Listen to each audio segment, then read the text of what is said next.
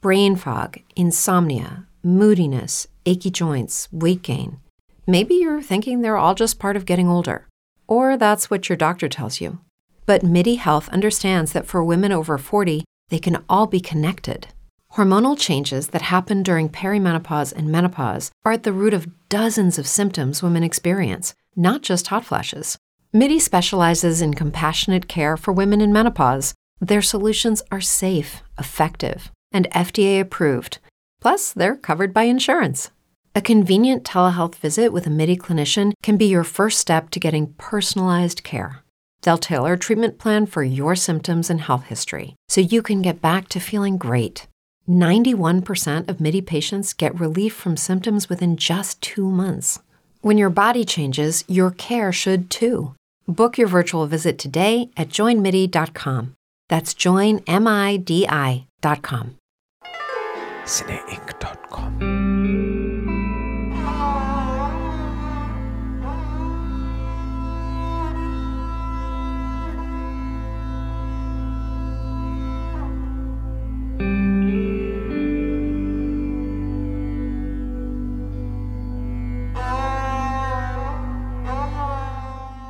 नमस्कार आदाब मेरा नाम परवेज़ आलम है और यहाँ लंदन में बहुत ही खूबसूरत जगह, लिटिल वेनिस में हमारे साथ मौजूद हैं रजनी कौल साहिबा। ब्रॉडकास्टिंग में बस क्या कहा जाए कि आपका नाम ही नाम रहा है हमेशा से, मेरी उस्तानी भी हैं। और आप ही के ज़माने में मैंने बीबीसी हिंदी सर्विस का भी ज्वाइन किया था रजनी जी, और आप ऑल इंडिया रेडियो से आपने अपना करियर शुरू किया, फिर उसके बाद आप वॉइस ऑफ़ अमेरिका जाती हैं और फिर बीबीसी हिंदी में भी आती हैं। कितने साल गुजारे होंगे आपने ये सब? आ, मैंने अब गिनना तो मुझे आता नहीं था कभी भी और अभी भी नहीं आता लेकिन ये नाइनटीन फोर्टी में ऑल इंडिया रेडियो से शुरू किया था। उन्नीस सौ उनचास में आप ऑल इंडिया रेडियो जाती हैं क्या करने के लिए? बच्चों के प्रोग्राम में मैं बच्ची नहीं थी सत्रह साल की थी पर बच्चों के प्रोग्राम में गाना गाना था मिलके तो मुझे गाने का शौक़ था मुझे मौका मिला मैं चली गई। तो इस तरह से शुरू हुआ ब्रॉडकास्टिंग का सफ़र। और आपका ताल्लुक़ है पेशावर से? मैं पेशावरी हूँ मैं पेशावर की हूँ मेरा ताल्लुक़ ही नहीं मैं पूरी की पूरी एकदम से अपना मेरा सारा प्यार पेशावर के लिए। कहाँ पैदा हुई वहाँ और किस तरह से वहाँ आप आ, ऐसे है तक गई? कि परवेज जी मेरे फादर अपने को हिंदू पठान कहते थे अफ़गानिस्तान के थे उनकी ज़मीनें अफ़गानिस्तान की थी फिर उसके बाद बहुत से लोग हिंदू लोग भी मुसलमान भी पेशावर आके बस जाते थे स्कूल कॉलेज थे अस्पताल थे तो वो भी वहीं रहते थे। तो फिर पार्टीशन के बाद हम लोग दिल्ली आ गए और मेरी आ, सबसे बड़ी दो चाह थी एक कि जहाँ तक हो सके मैं पढ़ती पढ़ती जाऊँ मेहनत करने की नहीं डिग्री लेने की और गाना गाऊँ। तो ऑल इंडिया रेडियो गई इसी लिए थी कि बच्चों का प्रोग्राम में गाऊँगी। खुशकिस्मती से अपने वतन के मुझे ग्रांत साहब मिल गए। सामने उन्होंने मेरी शक्ल देखी। तब उस ज़माने में मैं पठानी लगती थी। मेरा ननिहाल में नाम भी पठानी था। तो उन्होंने कहा, तू कहाँ की है रे? तू किधर से आई है? मैंने कहा, मैं पेशावर से आई हूँ। बोला पछतो जानती हो? मैंने कहा हाँ जी, जानती हूँ। कहने लगे, कितना जानती हो? मैंने कहा, बस बातचीत कर लेती हूँ। तो साजिंदों को बुलाया और मुझको कहा अच्छा जो कुछ गाना चाहती हूँ, गा दो। तो मैंने गाना गा दिया। तो वो दूसरी तरफ़ देखते जाए दूसरी तरफ़, दीवार की तरफ़। अब मैंने गाना बंद कर दिया तो भी कुछ नहीं बोले। तो मैंने सोचा, ये अच्छे इंसान है, मैं छोटी हूँ, कम से कम कितना भी गंदा, ख़राब गाती हूँ, नहीं आता गाना तो कम से कम कहीं शाबाश शाबाश। और मुझे जाने दें। वो देखते ही नहीं थे मेरी तरफ़। आखिर मैंने उठने का किया तो उन्होंने कहा रुको तुम कहती हो तुम्हें पछतो आती है कितनी आती है? मैंने कहा थोड़ी सी कितनी थोड़ी? मैंने हाथ से दिखाया। कहने लगे एक बात बड़े गुस्से में थे एक बात बताओ। तुम जो गा रही थी उसका मतलब तुम्हें पता? तुम क्या कह रही थी? मैंने कहा नहीं मुझे नहीं पता। कहने लगे शुक्र है अल्लाह का तुम्हें नहीं पता। ऐसे लफ्ज़ लड़कियाँ क्या लड़के भी मुँह से नहीं कहते। अच्छा। तुम्हें कहाँ से ये लफ्ज़ आ गए? मैंने कहा हमारा टांगे वाला हमें स्कूल ले जाता था तो ये गाता रहता था। उन्होंने उसके माँ बाप दादा परदादा सबको गालियाँ दी और कहा अच्छा ठीक है कल आ जाओ मैं गाना लिखवा दूँगा और कोई जना तुम्हें उसकी कोई धुन बना देगा। और कहने लगे देखो हमारा भी हाल देखो ये पंजाब ने ये यूपी की ज नहीं कह सकती कुछ नहीं कह सकती कहते इनके मुँह से मुझे पश्तों के गाने गनवाने पड़ते हैं। कम से कम अपने वतन की एक लड़की तो आई है जो साफ़ साफ़ बोलेगी तो बस दूसरे दिन से शुरू हुआ काम। अब चूँकि हम उस वक्त के शरणार्थी थे, हमारे पास पैसे नहीं थे, मैं पेशावर में एफए के पहले साल में थी।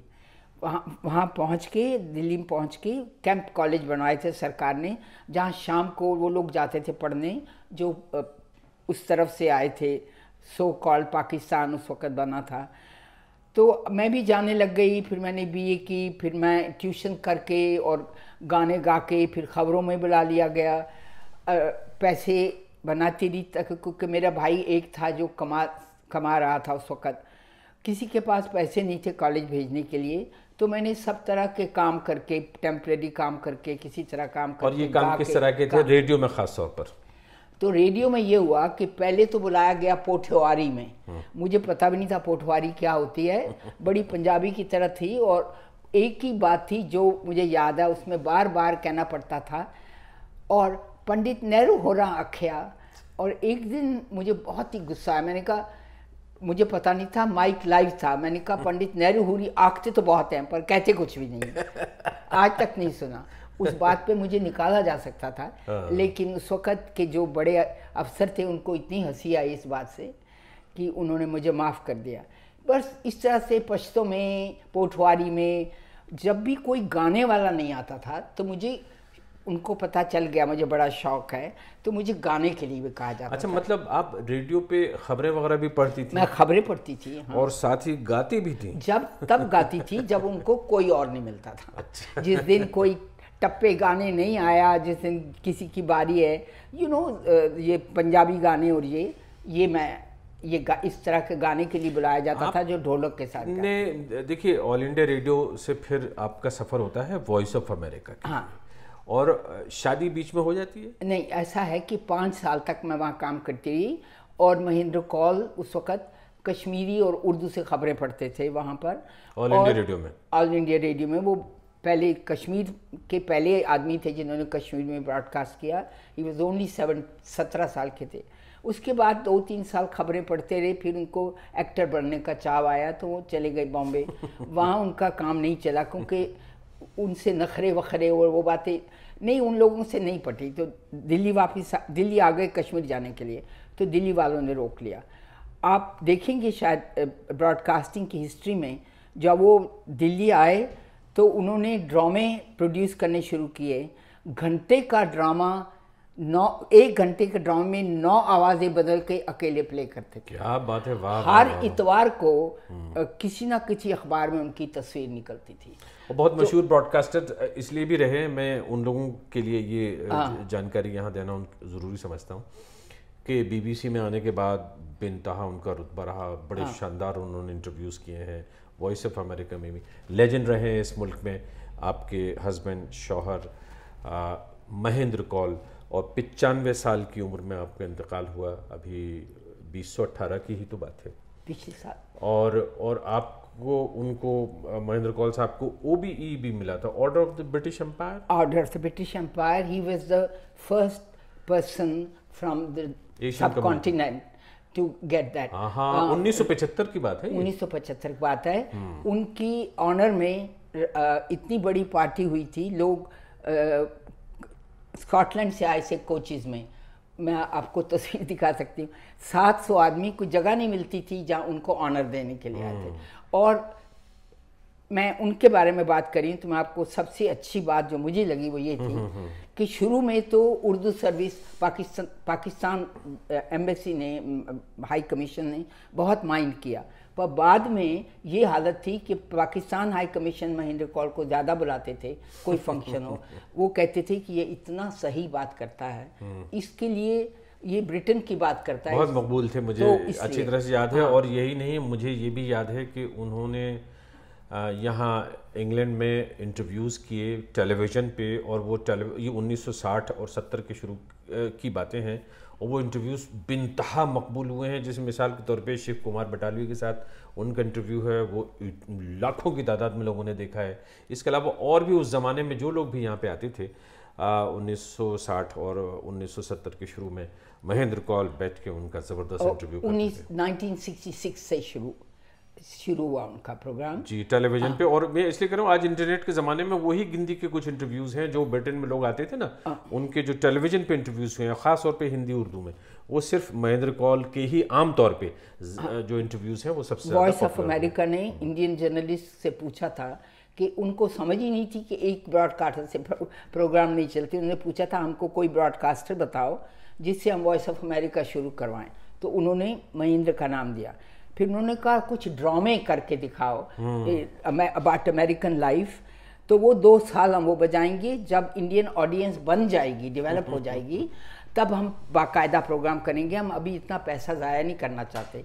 तो इन्होंने इनको महेंद्र कौल को भेजी गई ये इनविटेशन हम्म। जो जो ड्रामे लिखे जाते थे वो ड्रामे उन्होंने पसंद नहीं किया। उन्होंने कहा एक्टिंग बहुत अच्छी है। लेकिन आ, आ, सारे वो जो ऑल इंडिया रेडियो के लिए लिखते थे ड्रामे वो हाँ, लोग उन्होंने लिखे वो उन्होंने रिजेक्ट तो कर दिया। तो मैंने कहा कि मैं लिखूँगी। अच्छा। हमारी बा, हमारी बातचीत नहीं थी खास तब तक पर मैंने किसी ने मुझे बताया मैंने कहा मैं मैं सारा वक्त किताबें पढ़ती हूँ मुझे पता अमेरिकन लाइफ के बारे में। इन बेचारे पंडितों को क्या पता वहाँ क्या होता है। तो मैंने लिखे उन्होंने पसंद किए और हमारी शादी तब हुई और उन्होंने हम जानते थे एक दूसरे को बड़े साल से लेकिन शादी आपकी अमेरिका में हुई? नहीं हमारी शादी पर ये तो ड्रामे तो दो साल पहले ये हाँ। ये ऑल इंडिया रेडियो में पाँच अच्छा, साल से इस दौरान आए थे और इस दरमियान हम्म। कोशिशें कर रहे थे। अच्छा वॉइस ऑफ़ अमेरिका वगैरह से फिर वो मैं तो ज़्यादा मुझे जो उनकी बातें याद है जो मैंने लोगों से सुनी है हाँ, वो भी बात है लंदन की पुरानी बात है हाँ, बड़ी पुरानी आप लंदन की बात है। बड़ी पुरानी। लेकिन एक दिलचस्प किस्सा उसमें कुछ और भी है। जब आप अमेरिका जाती हैं हम्म। तो आपने वहाँ क्या किया? ऐसा हुआ ना कि वो जाते उसी रात अस्पताल चले गए। उनको जॉन्डिस एपेटाइटिस हो गया था। उपराष्ट्रपति राधा कृष्णन इनाग्रेशन के लिए वॉशिंगटन आए थे। तो ये बेचारे अस्पताल में पड़े थे और मुझको जो कुछ उन्होंने कहा ये बोलो बोलो यानी ट्रांसलेशन तो मुझे ही करना था पर वो जो भी सेरेमनी थी वो मुझे करनी पड़ी हम्म। पहले उन्होंने कहा था कि हम मियाँ बीवी को बीबीसी की तरह एक सेक्शन में नहीं रखेंगे उसको परचेज ऑर्डर पे कभी कभी बुला लिया करेंगे Every day we rise, challenging ourselves to work for what we believe in. At U.S. Border Patrol, protecting our borders is more than a job, it's a calling. Agents answer the call, working together to keep our country and communities safe. If you're ready for a new mission, join U.S. Border Patrol and go beyond. Learn more at cbp.gov/careers. अब नौ तीन महीने तो वो अस्पताल में रहे सारा कुछ तो मैंने ही किया वहाँ कोई और प्रोग्राम लिखने लगा मैं तीन प्रोग्राम लिखती थी हफ़्ते में सातों दिन खबरें पढ़ती थी और इस तरह से मेरे को उन्होंने फिर माफ़ी मांग के रख लिया अच्छा वहाँ पे आप ने काम करना शुरू कर दिया? वहाँ काम कर एक दिलचस्प किस्सा मैंने आप ही से सुना है जब महफिलें होती हैं और उसमें रजनी कौल साहबा मौजूद हैं और लोग बाग आपसे फरमाइश करते हैं तो ये मैंने देखा है कि गुले गुलजार बनी रहती है वो महफिल जिसमें आप एक किस्से के बाद दूसरा किस्सा सुनाती हैं तीसरा सुनाती हैं चौथा सुनाती हैं माशाल्लाह। और एक किस्सा मैं आपको याद दिलाऊँगा कि रूस से कोई बहुत बड़े हाँ, डिग्नेटरी आते हैं वो क्या होता है? ऐसा हुआ जैसे ही हम वाशिंगटन पहुँचे उसके एक दिन दो दिन बाद ही बुलगानिन और कुर्शफ दोनों हम्म। दिल्ली से आई डोंट थिंक सीधे आए होंगे लेकिन वो वाशिंगटन भी आ रहे थे तो उस उनको ओपन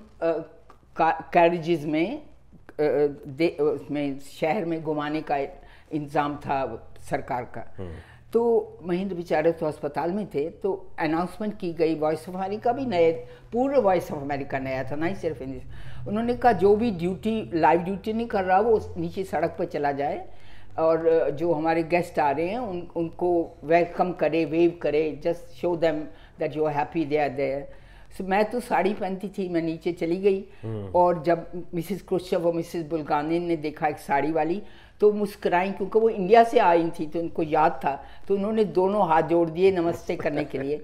तो मैंने भी जोड़ दिए। पीछे से मेरे को पकड़ के एक आदमी वो पुलिस वाला नहीं था तो उसने मेरे हाथ देखे। मुझे ऐसे पकड़ के कहा कमेंट कमेंट कम इन कम इन और अंदर ले गया मुझे और एक कहा एक कमरे में कुर्सी पे बैठ जाओ होल्ड डाउन तुम्हें कोई कुछ नहीं कहेगा तुम इंतज़ार करो। फिर एफबीआई वाले आए अच्छा। और उन्होंने कहा कि तुम उनको कब से जानती हो?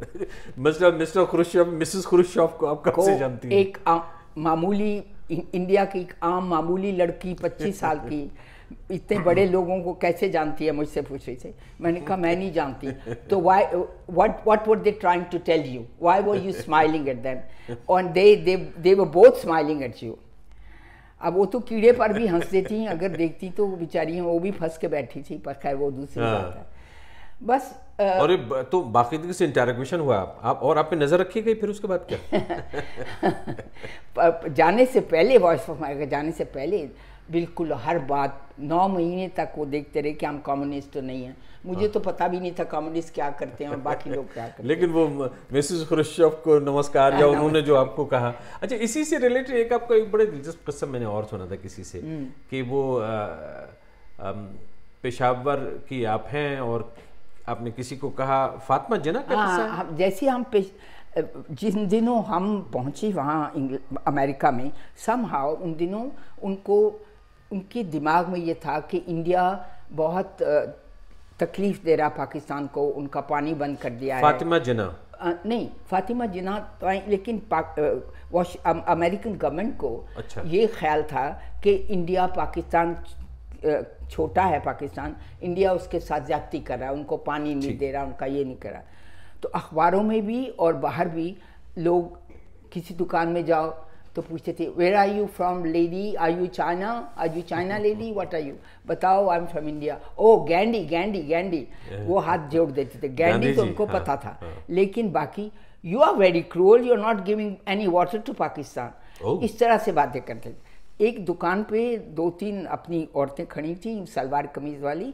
तो मैं मेरे को उसने देखा तो उसने कहा बेटा तू किधर की है? मैं भी सलवार कमीज पहनती थी। तू किधर की है? तू, मैंने कहा, जी, मैं पेशावर की हूँ।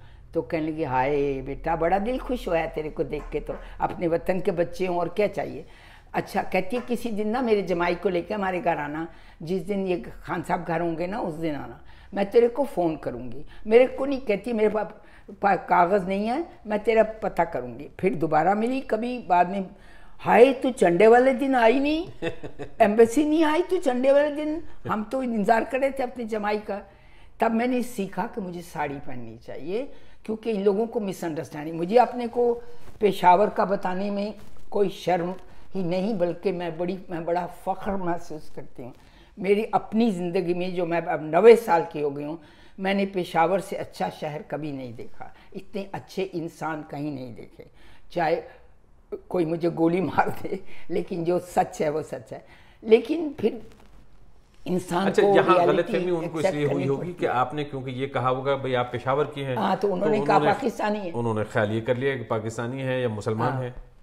आ, तो इसीलिए उन्होंने आपसे उम्मीद की कि भाई आप नमाज़ पढ़ने भी नहीं आती आप दस जो मुसलमानों के प्रोग्राम है उसमें भी नहीं आती। मिसिस जना का क्या किस्सा था? मिसिस मिस मिस जिना ऐसा है कि हमारे जाने की थोड़ी देर थोड़ी देर जो वॉइस ऑफ़ अमेरिका के हेड थे उनसे क्योंकि महेंद्र अस्पताल में थे वो रोज़ हिंदी सेक्शन में आकर मुझसे पूछते थे how is Mahendra how is Mahendra तो वो उनसे दोस्ती हो गई और वो इंडिया के बारे उनको कुछ किसी किसी के बारे में कुछ पता नहीं था तो वो बातें करते रहते थे। तो उन्होंने मुझे कहा कि how do you greet in India do you shake hand greet when you meet नहीं, ये किसने कहा आपसे? ये head Shiv Bob Button who was the director general of Voice of America okay उन्होंने पूछा मुझसे। तो मैंने कहा कि बताया आदाब का बताया नमस्कार बताया सब कुछ। अब उनको कहाँ याद रहता? उनकी ज़बान तो नहीं थी। पर मैंने कहा कि इंडिया की एक बात बड़ी अच्छी है हाथ जोड़ देते हैं बड़ों को छोटों को। किसी कमरे में घुसो हाथ जोड़ दो सबको एक साथ हो जाता है। That's a very good idea very good तो Mrs Miss Jinnah Miss Jinnah I miss Jinnah मतलब ये कि फातिमा जिना फातिमा जिना। कायदे आज़म मोहम्मद अली जिना की जिन- बहन। बहन। और कमरे में आई। मैं खुद वहाँ थी कोने में। मैं बाहर जा रही थी क्योंकि मुझसे तभी उन्होंने सीखा था। और वो आई और वो खड़े हो गए और बाकी भी सबको इशारा किया। खड़े हो जाओ और सब हाथ जोड़ के खड़े हो गए। उनका रंग फक हो गया क्योंकि वो शायद खुद इंडिया और पाकिस्तान उस वक्त तक एक ही थे। हाँ। ये इसमें कोई शक नहीं बंटवारा हो चुका था। लेकिन ये कि फिर भी बजाय वालेकुम या कुछ और करने के या कुछ भी हेलो हेलो कहते हाथ हाथ मिलाते जो जो कि अमेरिकन तरीका है वो सब के सब हाथ जोड़ के खड़े हो गए। उनको समझ आई वो करे क्या वो आगे से बेचारी क्या बोले। आप यहाँ लंदन फिर कैसे आती हैं वॉइस ऑफ़ अमेरिका के बाद? अच्छा ऐसा है कि महेंद्र ने बीबीसी को अप्लाई किया था नौकरी के लिए।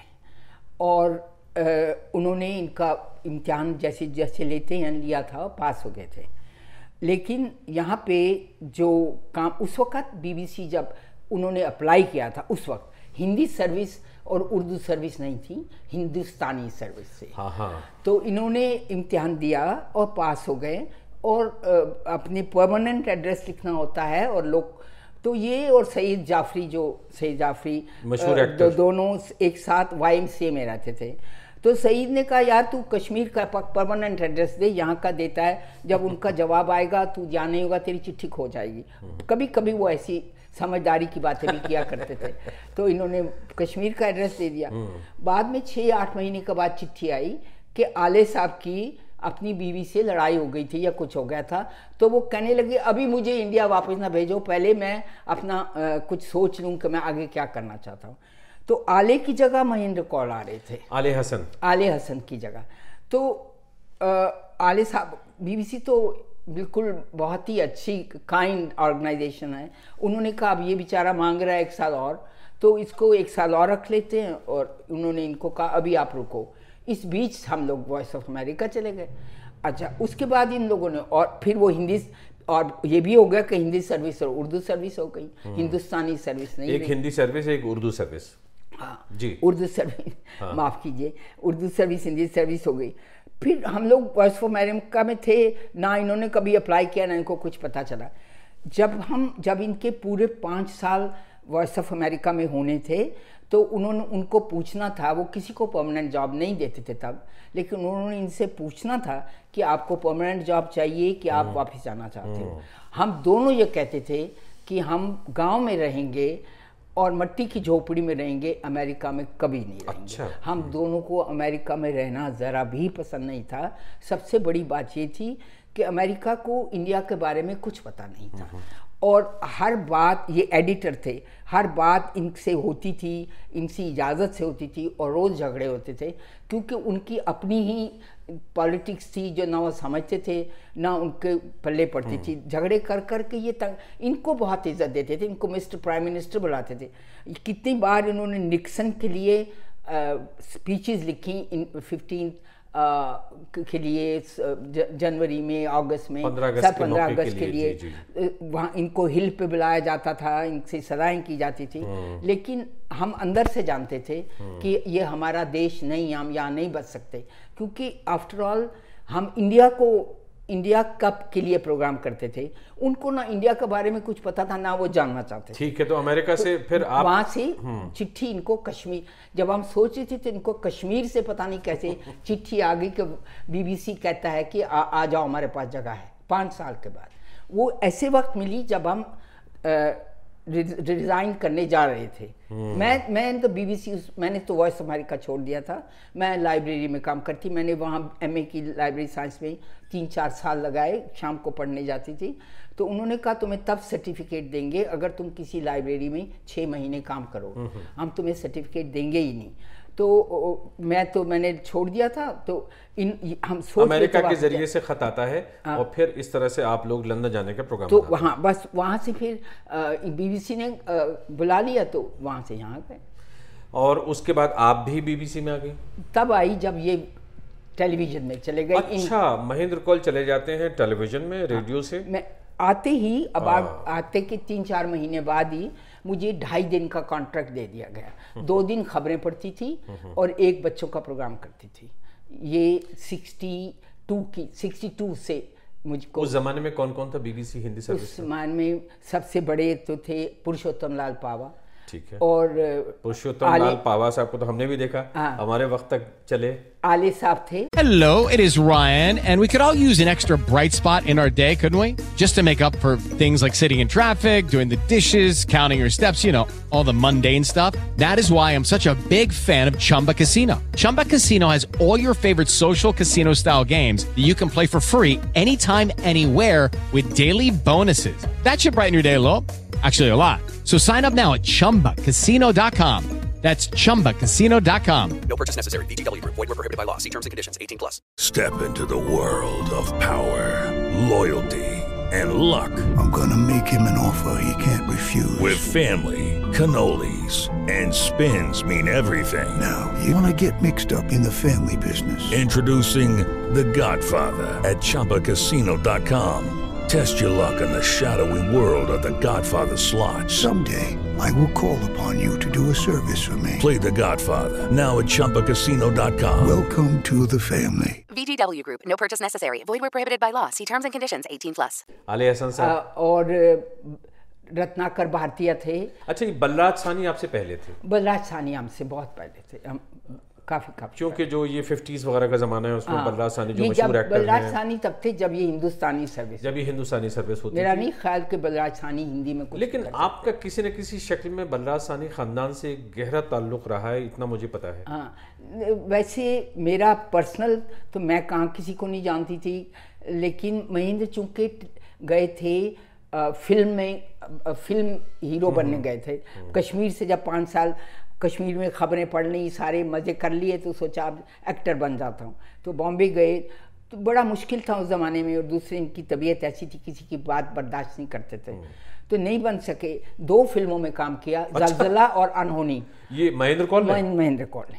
अच्छा और जलजला अ, और, अनहोनी। अनहोनी और अनहो- क्या रोल क्या मतलब छोटा मोटा या कोई नहीं एक? तो अभी बताती हूँ कि अनहोनी में थी शायद नरगिस और इनको रोल दिया गया डॉक्टर का और अच्छा। सिखाया गया कि वो बीमार है आप उनको इंजेक्शन दीजिए। बार बार सिखाया गया कि रजाई को दीजिएगा इंजेक्शन। रज़ाई पर जब ये जब ये देने गए नरगिस का कहते मैंने नरगिस को इतना पास से देखा मैं इतना नर्वस हो गया कि मैंने उसकी रजाई के ऊपर बाम नरगिस के नरगिस की बाह बाह में इंजेक्शन दे दिया। वो इतने ज़ोर से चीखी कि दस जने अंदर आ गए और लिटरली इनको उठा के बाहर फेंक उन्होंने। कहा तेरे को इतनी बार समझाया कि उसको हाथ नहीं लगाना। और तू रजाई से भी ऊपर उसकी बाह से भी ऊपर जाके तूने उसकी लगा दिया।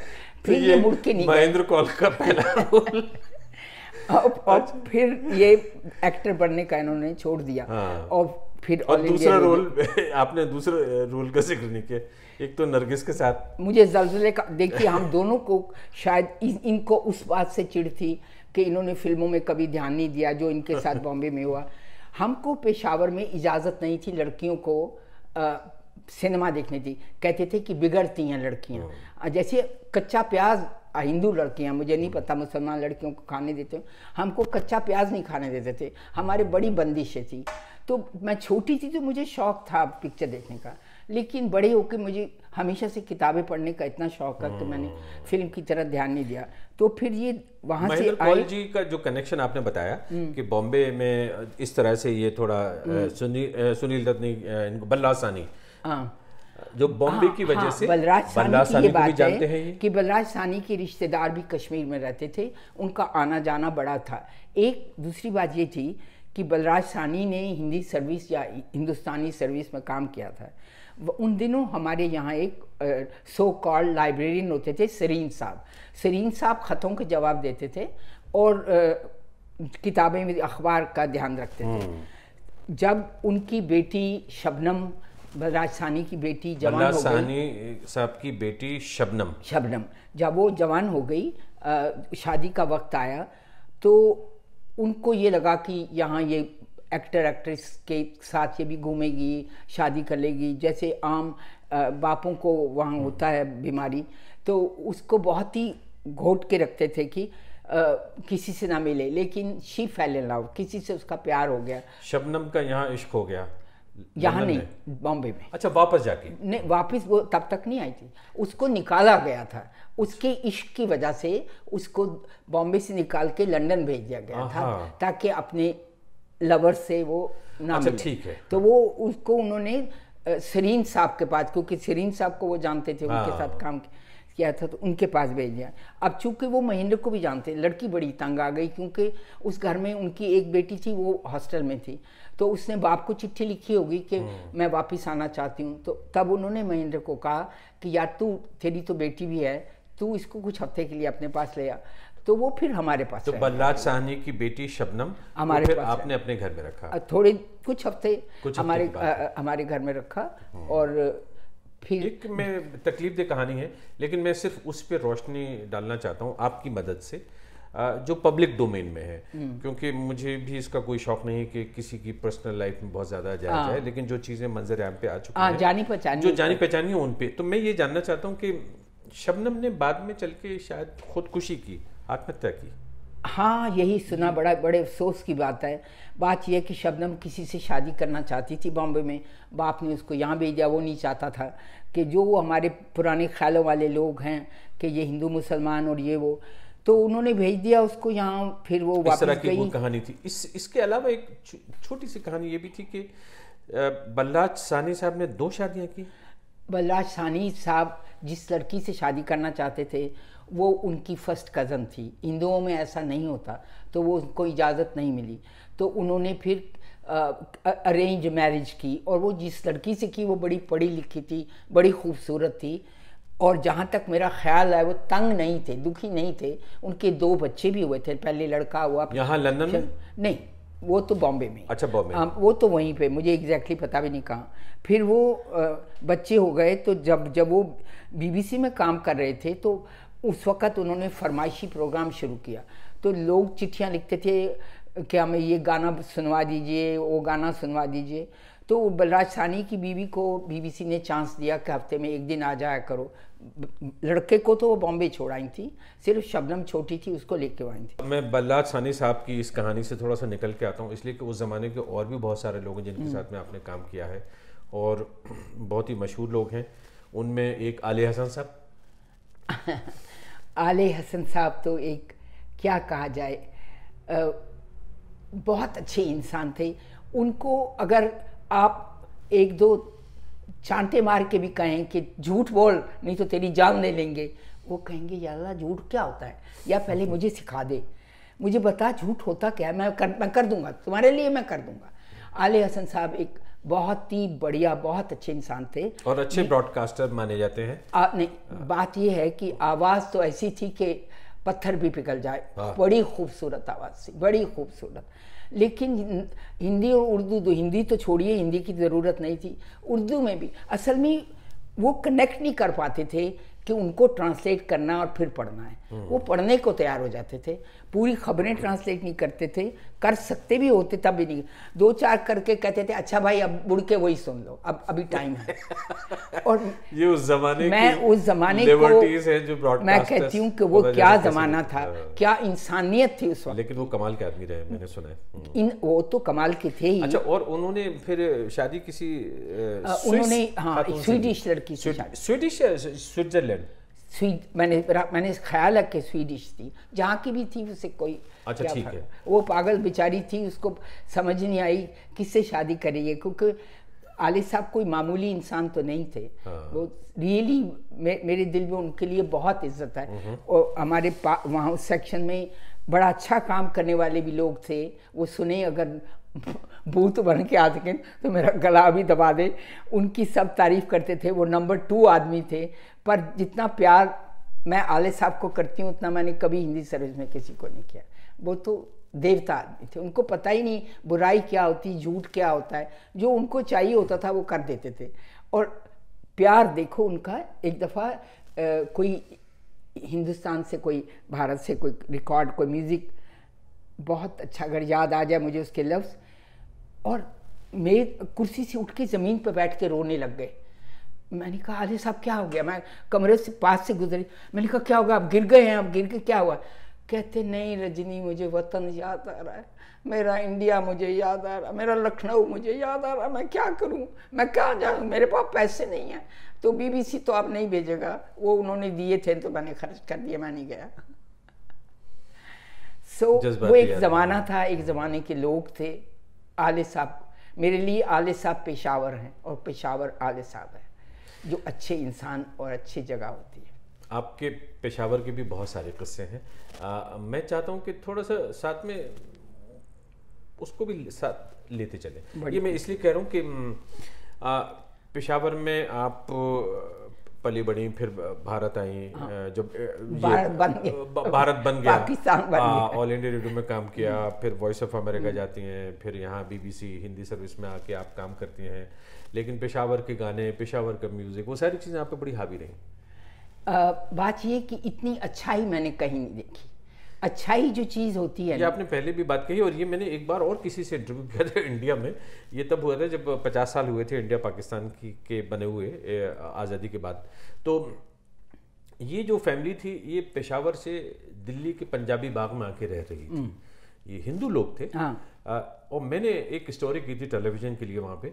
और सब वो जो बुज़ुर्ग थे वो बार बार एक ही बात कहते रहे ओ ये तो कोई कल्चर ही नहीं है यहाँ पे तो। हाँ। यहाँ तो कुछ भी नहीं है यहाँ तो छोटे बड़े का कुछ नहीं है यहाँ तो लिहाज नहीं है। अच्छा उनके बच्चे सब बैठे हुए हैं जो सब दिल्ली में पैदा हुए हैं। लेकिन साहब वो ऐसी कहानियाँ सुनाते थे पेशावर की लंतरानियाँ कि ये बच्चे थोड़े शर्मिंदा हो रहे हैं। बाद में उन्होंने कहा पापा ऐसे भी बात नहीं है कि मतलब इंडिया इतना बुरा है।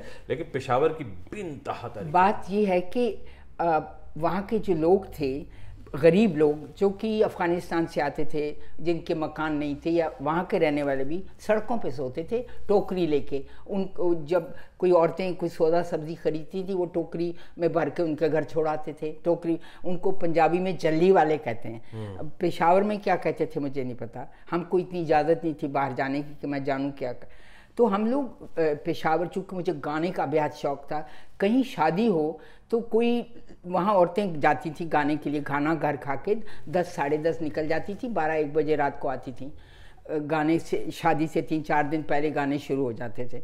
तो किसी की भी शादी हो मुझे पता चले मैं कह मैं चल सकती हूँ मेरे को भी ले जाओ मेरे को भी ले जाओ। तो जब मैं वापस आती थी मैं तो बच्ची थी मेरे को तो कुछ कोई गहने नहीं थे मेरे पास लेकिन उन औरतों ने गहने पहने होते थे। मजाल है कि ज़मीन पे सोया वो गरीब आदमी जिसके पास सवेरे के नाश्ते के लिए पैसे नहीं होंगे उसने किसी औरत का दुपट्टा खींचा हो या किसी की चूड़ियाँ उतारी हों। हम ऐसे सेफ़ चल के आते थे उन बाज़ारों से जहाँ लोग सड़कों पे सोए हैं और चूड़ियों की छन छनाट सुन सकते होंगे वो इंसानियत मैंने कहीं और देखी नहीं जो मैंने पेशावर में देखी है। तो लोग कहते हैं कि अ, तुम्हें बहिश्त कौन सी जगह दिखती है? तुमने अमेरिका देखा तुमने स्विट्जरलैंड देखे हैं। हाँ। हाँ।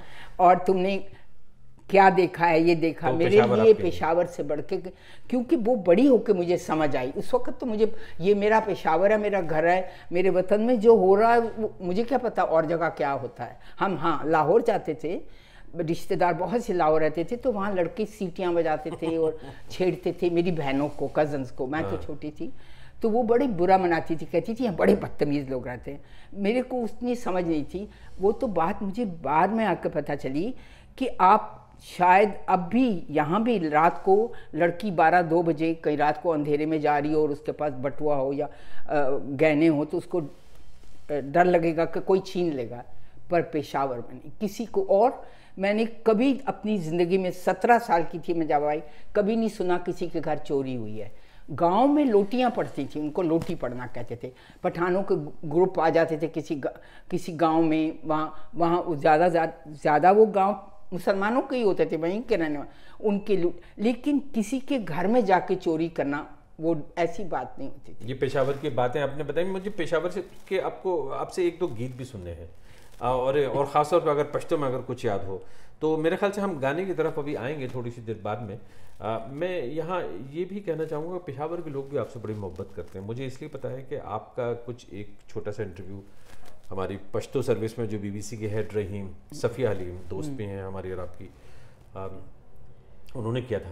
और वो सब इतना मकबूल हुआ बहुत लोगों ने सुना और पेशावर के लोगों ने जगह जगह उसको शेयर किया। और हाँ। वो शायद इसलिए भी शेयर करते हैं कि पेशावर से कौन कौन निकला है जैसे दिलीप कुमार साहब हाँ, ये राज कपूर वगैरह का खानदान आसपास से निकला। आ, राज राज कपूर की माँ जो थी वो मेरे फादर की मासी की बेटी थी मौसी की बेटी। हाँ कपूर ये कपूर खानदान वहाँ कपूर ही कपूर थे।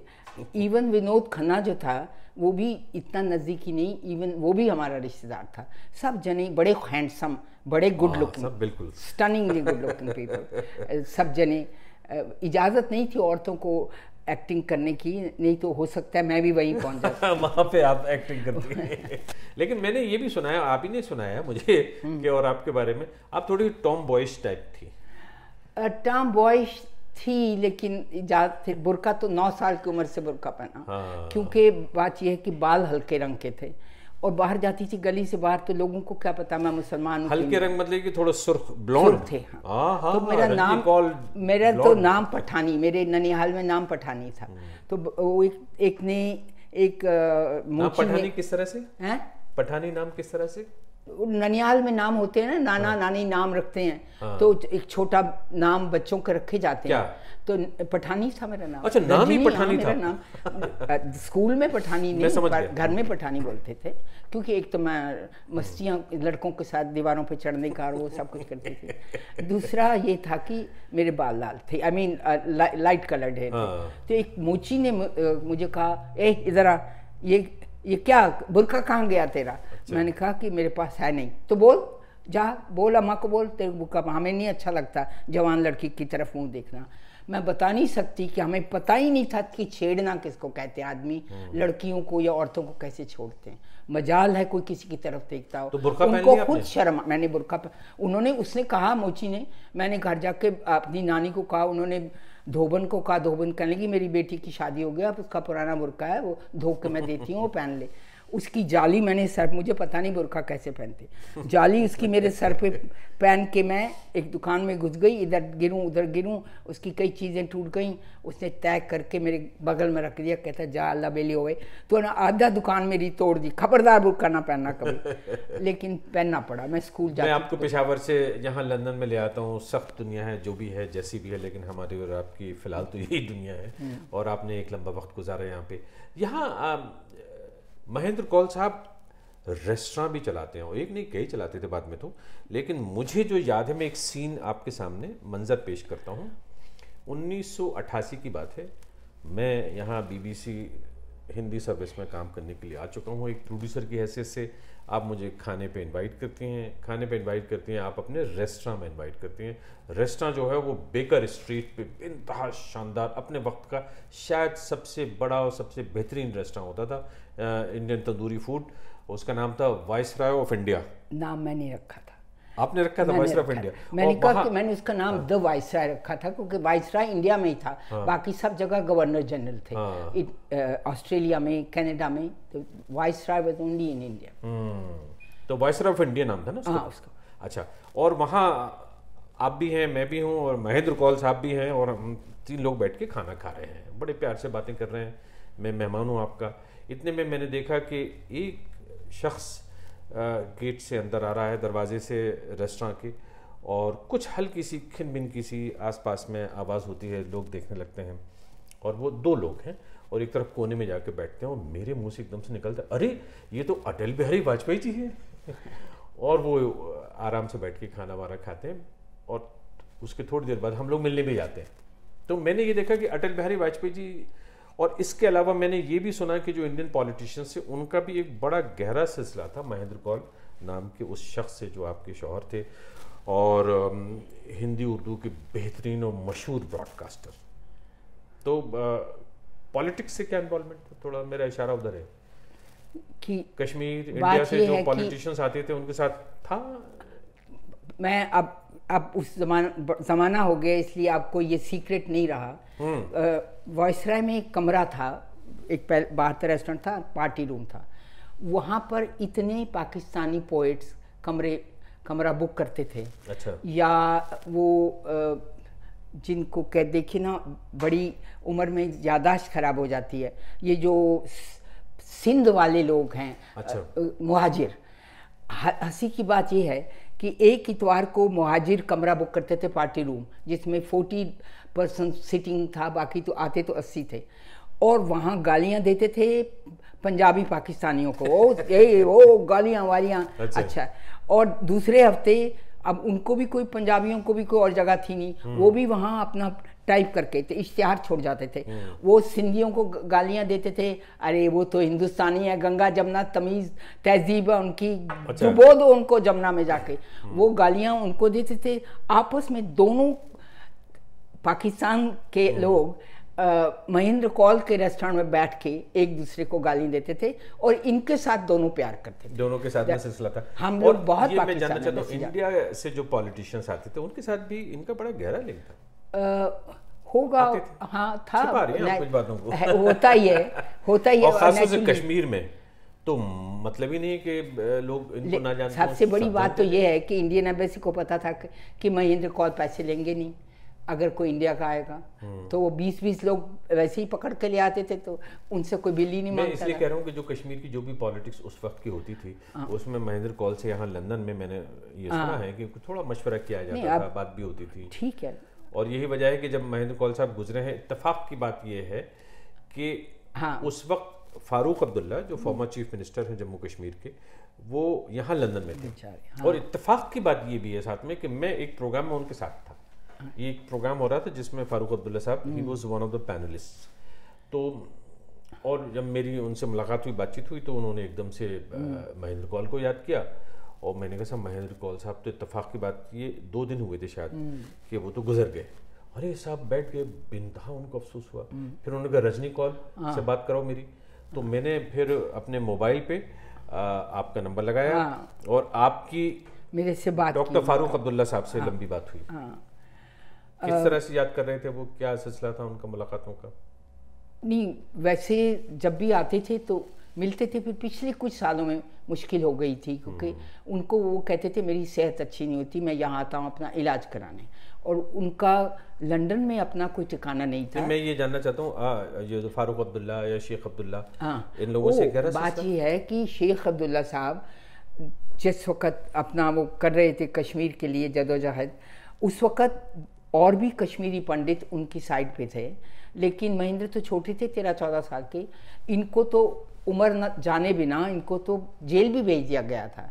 फिर इनको किसी कश्मीरी पंडित ने जाके पुलिस को बताया कि जिसको पकड़ के आपने रखा वो तो बच्चा है और उनको शेख साहब को एक और बात मिल जाएगी कि हमारे बच्चों को भी ले गए जेल में और ये किया तो फिर उस रात को इनको छुड़ा के आए। महेंद्र कौल के जो मामा थे जिनकी वजह से ये पोइट्री और और ये सब कुछ हुआ अ, वो जो थे वो शेख साहब के बड़े नज़दीकी दोस्त थे। तो इसलिए ये सारे रिश्ते इनके मामा की वजह से बने। शेख अब्दुल्ला डॉक्टर फारूक बात है कि उनके घर हमेशा इंडिया का कोई पोइट नहीं था उर्दू का जो कश्मीर ना गया हो और इनके मामू के पास ना रहा। मामा का क्या नाम? उनका अभी ना, नाम याद आ जाए। सराफ लास्ट नाम तो मेरे पास अखबार की कटिंग्स भी हैं। जहाँ पर महेंद्र के बारे में कश्मीरी अखबारों में छपा है तो वहाँ यही उ- उनका पता नहीं पुराने पुराने नाम होते हैं जियालाल सराफ। जियालाल सराफ। जियालाल। नाम तो याद आ गया। जियालाल आपकी जगह मैं होता मुझे याद नहीं आता मेरे साथ में होता है बहुत नहीं बार तो मेरे पास हो इसलिए याद आ गया। तो इसलिए कोई ऐसी बात नहीं होता है तो जिया जियालाल सराफ के घर में जोश साहब से लेकर हर कोई पोइट महीनों हफ्तों रहा है क्या बात है वाह वाह और वहाँ। महेंद्र बड़े हुए हैं पोइट्री में। आ, हर वक्त पोइट्री आसपास। और रेडियो में क्यों? पहला रेडियो स्टेशन इन्होंने क्यों बनाया कि ये तरन्नों में पढ़ते थे? उन वो वो किताब देते थे ये उसको तरन्नुम में पढ़ते थे। महेंद्र कौल तरन्नुम में पढ़ते थे। हाँ उनकी कोई भी शायरी। उनके सामने जोश साहब के सामने लोगों के सामने हाँ, he had a very nice voice हाँ। और जो ऊपर वाले ने उनको जी थी बड़ी बड़ी कुछ दिया उनको आपको मैं बताऊँ कि एक तो वो कभी बेसुरे होते ही नहीं थे। बेसुरा होना उनको पता नहीं था कैसे। दूसरा मैं आपको बताऊँ कि उन्होंने सिर्फ़ मैट्रिक पास की थी।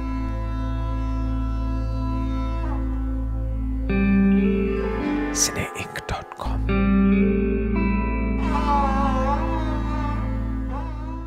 Hello, it is Ryan, and I was on a flight the other day playing one of my favorite social spin slot games on chumbacasino.com. I looked over the person sitting next to me, and you know what they were doing?